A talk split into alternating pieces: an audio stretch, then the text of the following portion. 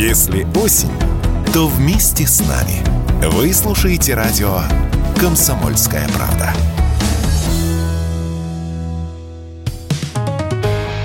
«Экономика» на радио КП. Здравствуйте, дорогие слушатели радио «Комсомольская правда». В эфире наш ежедневный обзор самых важных и интересных новостей из мира экономики. И начнем мы с хорошего известия. За последние годы россияне стали больше денег откладывать на черный день. Такие выводы сделал Всероссийский центр изучения общественного мнения, опросив 1600 взрослых человек со всей страны. По данным опроса, заначки могут похвастать 44% россиян.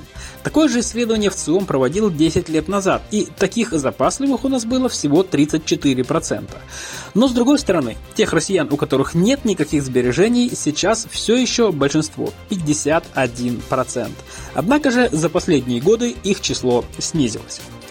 При этом копят наши люди чаще всего не на какую-то определенную крупную покупку, а просто так, чтобы было.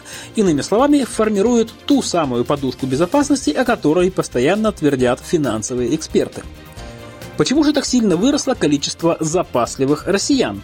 Социологи ВЦИОМа, конечно же, заверяют, что это плоды эффективной экономической политики государства. Вот как прокомментировал результаты опроса директор по стратегическому развитию ВЦИОМа Степан Львов. Назовем три важнейшие причины, цитирую эксперта.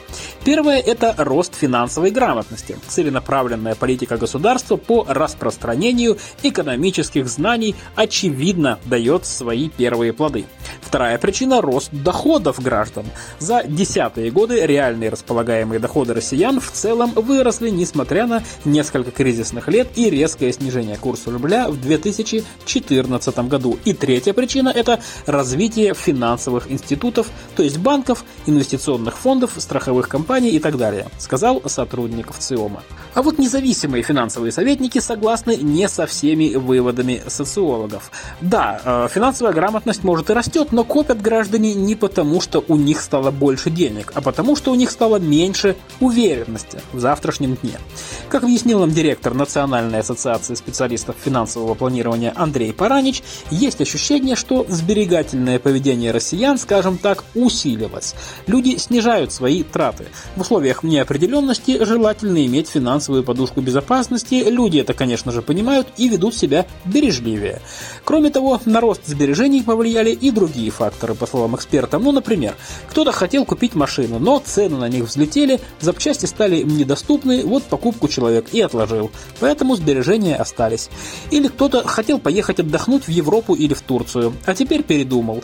Или из-за проблем с визами, или из-за дорогущих авиабилетов. В итоге сбережения тоже остались. Наш эксперт справедливо замечает, нынешние непростые времена лучше быть с деньгами, чем без них. Поэтому все не слишком необходимые траты лучше отложить. По мнению западных аналитиков, экономический кризис в США и Европе начнется через 6-9 месяцев. Так или иначе, он переметнется и в другие части света. Россия в стороне не останется, кризис нас тоже зацепит. Поэтому за оставшееся время желательно скопить побольше денег, а для этого сократить расходы или увеличить доходы. А лучше и то, и другое. И в завершение немного поговорим об автопроме. В сентябре интерес к новым автомобилям у россиян оживился, и сильнее всего это продемонстрировал рынок новых иномарок. За первый осенний месяц импортных автомобилей прямо с завода в России было куплено почти 29 тысяч, в 1,5 раза больше, чем в августе. Но до прежних показателей нам все равно еще далеко. Первый месяц нынешней осени не дотягивает и до трети от показателей сентября 2021 года. А если считать по итогам 9 месяцев, то в нынешнем году продажи новых иномарок просели на 60%. Но все же, почему в сентябре так взлетели продажи иномарок по сравнению с августом? Тут все дело в активности китайских производителей. Они сейчас на рынке доминируют. Это единственные машины, которые можно купить пусть не по самым низким, но все же по доступным ценам. 3 первых места по продажам занимают автомобили китайских моделей Chery Tiggo 7 Pro, Haval Jolion и Geely Coolray.